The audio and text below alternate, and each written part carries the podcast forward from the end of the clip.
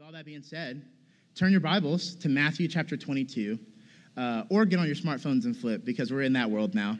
Uh, we are going to be looking at our third of our 15 pillars. Uh, so we're taking a break uh, over the next 15 weeks from our series in Samuel, looking at the life of David.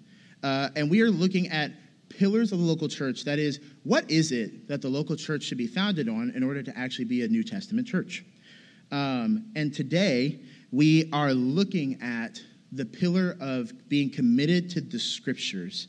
So, we're talking about the word of life, and we're going to actually get to hear about the word of life and how it brings life from the word himself. And so, turn your Bibles to Matthew chapter 22. And I'm actually going to pray for us again. Uh, and I'm going to ask us uh, a very important question to start out our time after I do so. Because today I think is going to be really intense um, not just for me, because uh, I promise you I need this word as much as possible, but also for some of us in this room. So, Matthew chapter 22.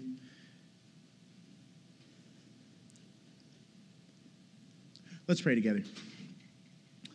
Oh, Lord Jesus, you are the living word, and you have brought to us the words of life. Where else can we go for it, Lord?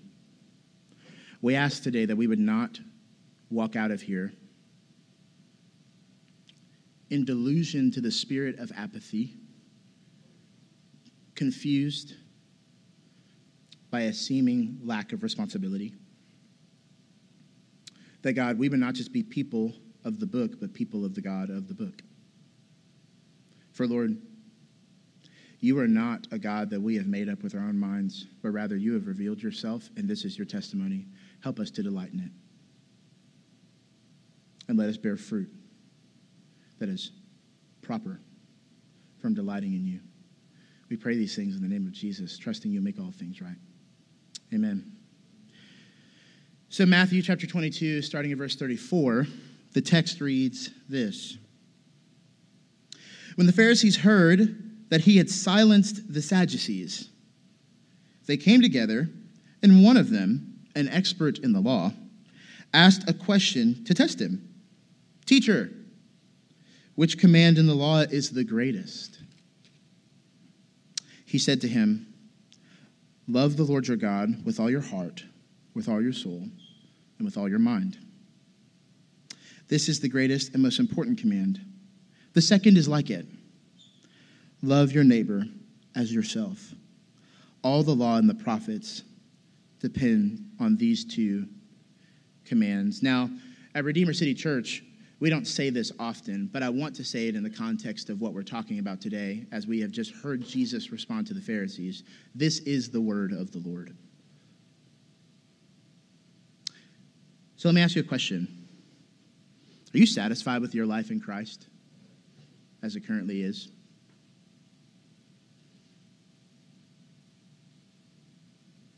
If you're not, you're not alone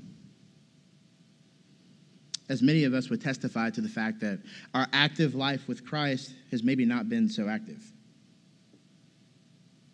Or maybe it's active in the wrong pursuits, and it's not actually pursuing Jesus' mission or resembling his life. Maybe we find ourselves like the Pharisees in this text, who see the Word of God, both written and living, not as a God be worshiped, not as a book to have your life submitted to, but as a tool to get what you want.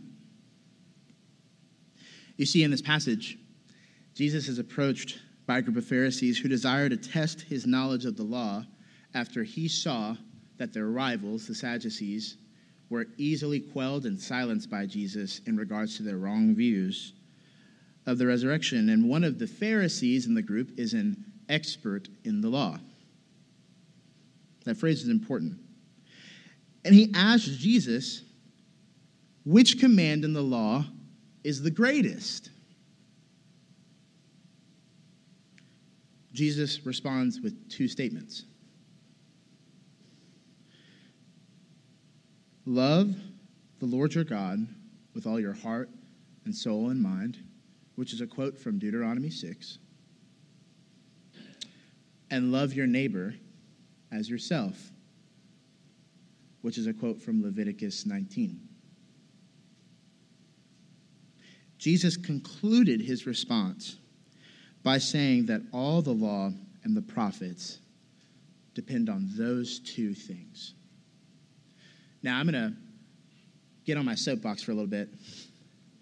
Uh, if you're one of these people in here that has struggled to read the Old Testament because it has been colored for you in such a way as devising God's personality and nature, one, whoever did that was wrong.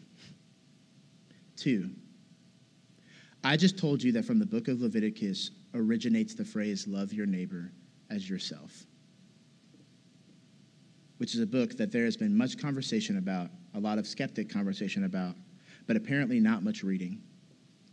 In fact, what Jesus is espousing for is a biblical understanding of justice when he gives that command not only to the Pharisees, but to his disciples. A command that we often send you out with as a benediction for our church. Those words are rooted in the Old Testament because that's what Jesus was reading. So, my soapbox is this I was one of those people too. Read the Old Testament. You won't know the story of Jesus. You won't know what book he's reading unless you're reading that book, because currently he's living the New Testament. He's not writing it. So, soapbox is over now. Jesus is demonstrating to the Pharisees and Sadducees that their reading of the Bible was not leading to the proper outcome. Rather than taking God at his word and responding through repentance and faith and obedience in light of God's grace, they were getting hung up on elementary matters and worldly matters in their reading of the scriptures. Matthew, the writer of this, is conveying to his first century Jewish audience that Jesus had a different purpose in mind when it came to these two commands than even what they would have grown up with. It was very different from the Pharisees and Sadducees. And it's going to be the same for us as the church in the first century. This brings us to our first point. Experts in the law don't ask the wrong questions of God. they certainly don't ask the wrong questions of the Word of God. You see, God, as revealed in Christ Jesus in this moment, is more interested in the relational devotion of his covenant people, as well as the demonstration of that relationship through loving human relationships. By all of this is what Jesus says the law and the prophets have their stand and proof of fruitfulness. And very clearly, Mankind is flawed in doing such a thing. Our attempts to understand God in and of our own power only lead to an abuse of the truth, as we are currently seeing. We're not seeing the Pharisees look to worship God with all their heart, soul, mind, and strength. We're definitely not seeing them love their neighbor. Right now, the Pharisees, the only reason this expert in the law, and let's just talk about how cowardly that is, only one of them responds to Jesus, not all of them, and they're all Pharisees. Uh, this expert in the law is asking this wrong question of the word of life not seeking life, but seeking to put down his enemies. He watched the Sadducees get silenced, and he was like, "Oh, bro, homie, like he did that. Uh, maybe we can, maybe we can get a little bit of stuff from him right now." Jesus is like, "Nope, don't work like that. Does not work like that. Very flawed." To understand the things of God in their own power with utmost integrity. They tested Jesus looked for ways to put down their enemies.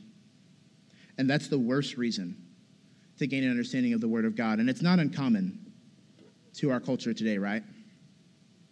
If you want to know what the 21st century of this would have been like, this would have definitely been multiple Twitter posts. Multiple. At least five. I mean, y'all, y'all laugh, but y'all know I ain't wrong. Why is it, church, that all of us are so quickly or so quick to bite back. All of us are reactionary, right? That seems to be the modus operandi of our culture.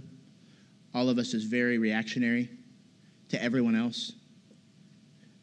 The truth is not a means for life, but a weapon. Is that really why we read the scriptures?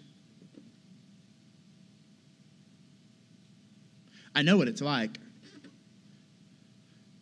I get how justifying it can feel to put down somebody you think is wrong on the internet. And I've only done it a handful of times, but for me, all the people that are currently in this room, a good number of them could tell you stories of how I've done that. With God as my witness, I could tell you it's not a fruitful life to use the truth as a weapon.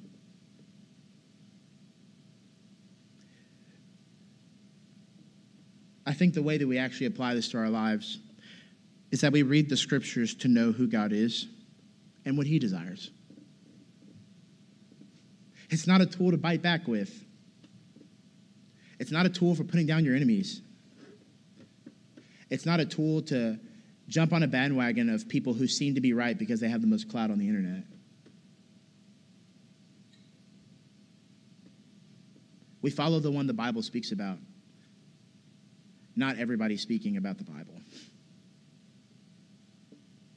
Now, when we listen to Jesus' response to the Pharisees, we notice that there are three particular subjects at hand, and I don't want us to miss these. His response involved things that were in stark contrast to everything the Jewish community knew about the character of its leadership in the first century. That is really important. The Pharisees knew the answer, or at least should have known the answer to the question that the expert in the law asked, and yet they were shocked by it.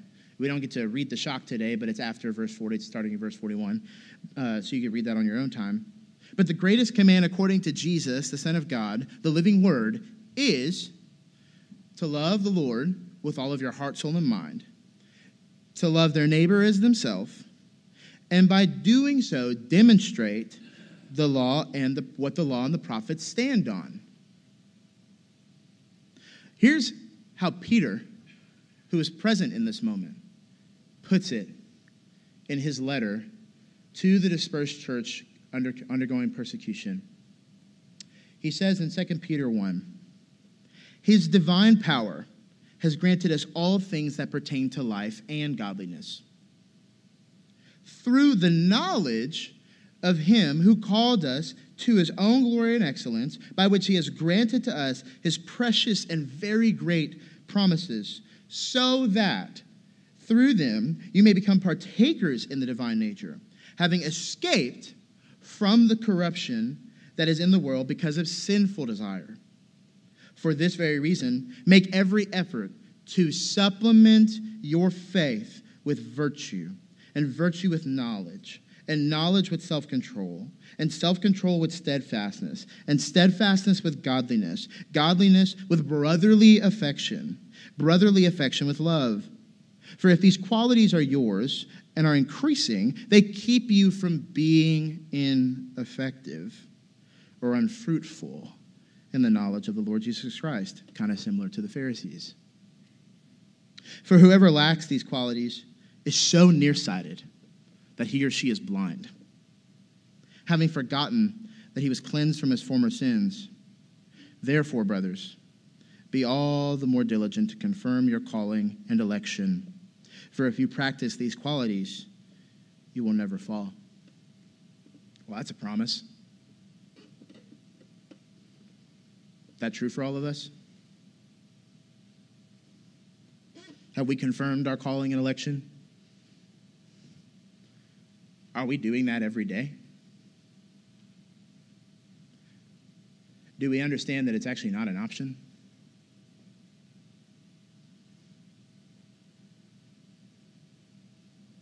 Our second point is this God's to be loved with your whole being. It's not an option. Similar to all the examples he's given through the Pharisees throughout the Gospel of Matthew, you can't wash the outside of the cup and the inside is still dirty. It's not what you put into your mouth, it's what comes out of it that clearly reveals what your heart is like. Guys, experts in the law would actually be people that love God with their whole being. And I think Jesus is calling us to do this. I think Jesus is looking at his covenant people and saying, you can be an expert in the law. It just looks like this, not like a manipulation of the truth to get what you want. Jesus, the Son of God, is to be loved with your whole being.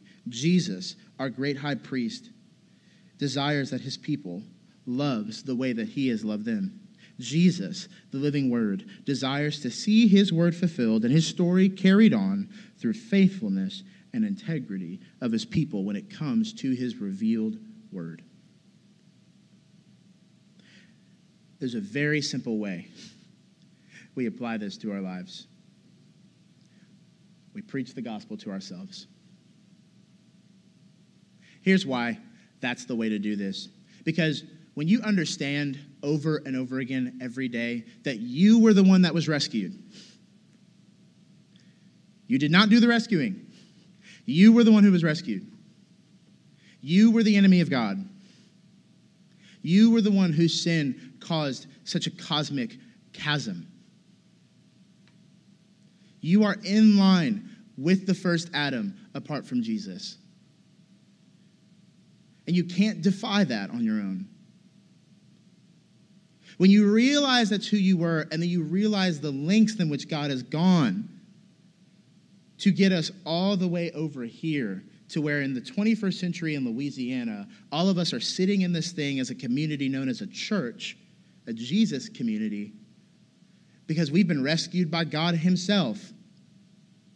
We sing new psalms, hymns, and spiritual songs, and yet we still join, into the song of Moses, declaring that our Lord, because He is ours, He is a mighty warrior.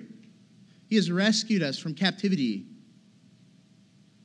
When you understand that, the truth can't be a weapon because you want to give it away so much, because it was so freely given to you. You want to share the gospel with your neighbor because you know what it's like to be rescued. You don't want to use the truth as a weapon on Twitter because you know what it means to be rescued.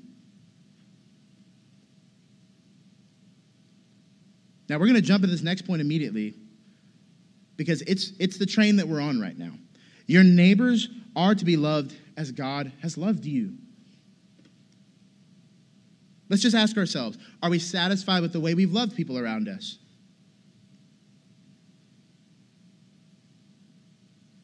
I mean, my goodness, some of you know this. How long did it take some of you to become believers? How long did it take some of you to be wooed by Christ into his affection? How long did it take for you to become an adopted son and daughter? Guys, I had people minister to me for 18 long years.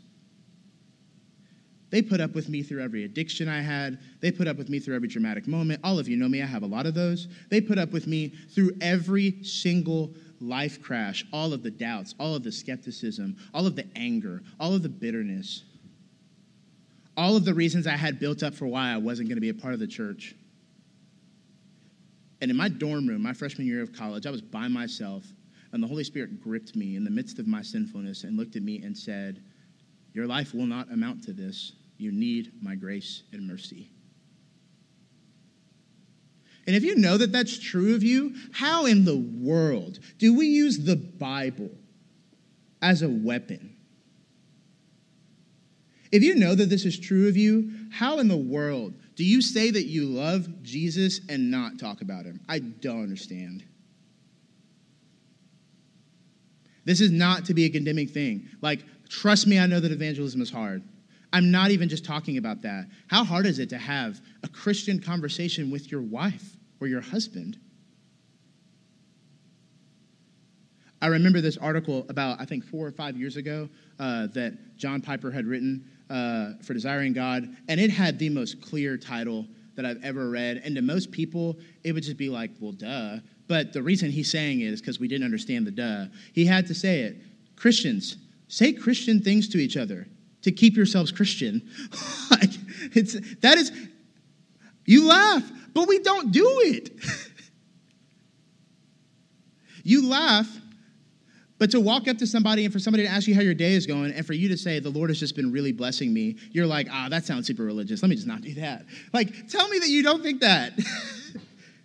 Try to lie to me right now. I will see right through it. I know that we do that. And yet, if we don't say things like that, Then the person next to you in the grocery aisle who's hopeless and sees that you clearly have something they don't, how will they know since you're too scared to use that religious language?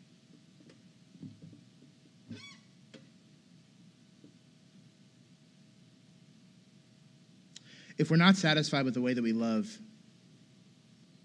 do we see a way in this text to do it?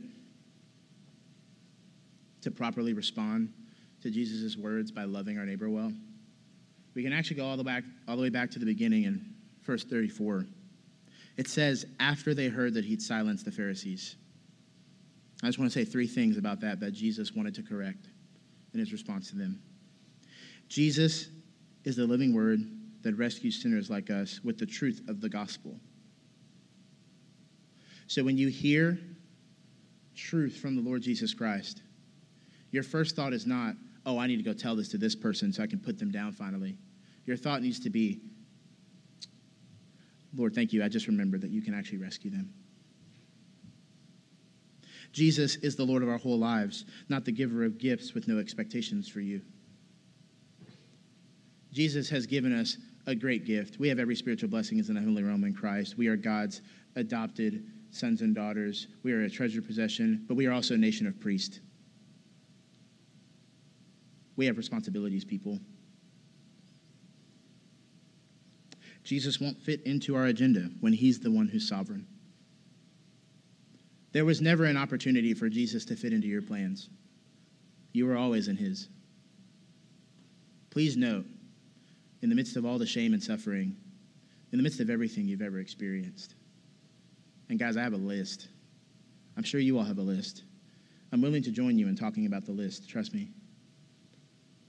Guys, what he has is better. Trust me, the years of abuse and the years of my own sinfulness,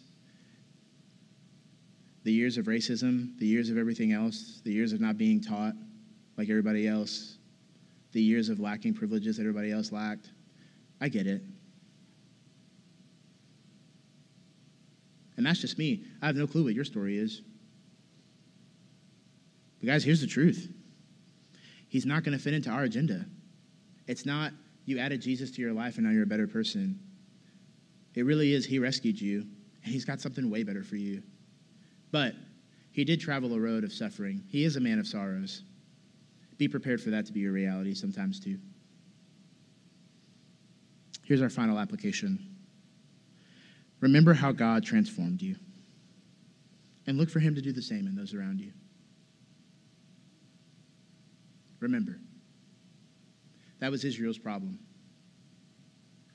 They forgot. We don't have to forget, y'all. Remember. Let's pray. Our Father and our God, we do thank you for the fact that your word has come to us. And Father, we pray that by the power of your Spirit, it would go forth from us. Lord, we pray that God, you would give us boldness to proclaim the excellencies of your word, that God, you would make us like that tree in Psalm 1, that God, because we meditate on your word day and night, we would be like a tree planted by flowing streams, whose leaf never withers, and we bear fruit in the season you tell us to. We pray all of these things in the name of Jesus, trusting that you make all things right. Amen.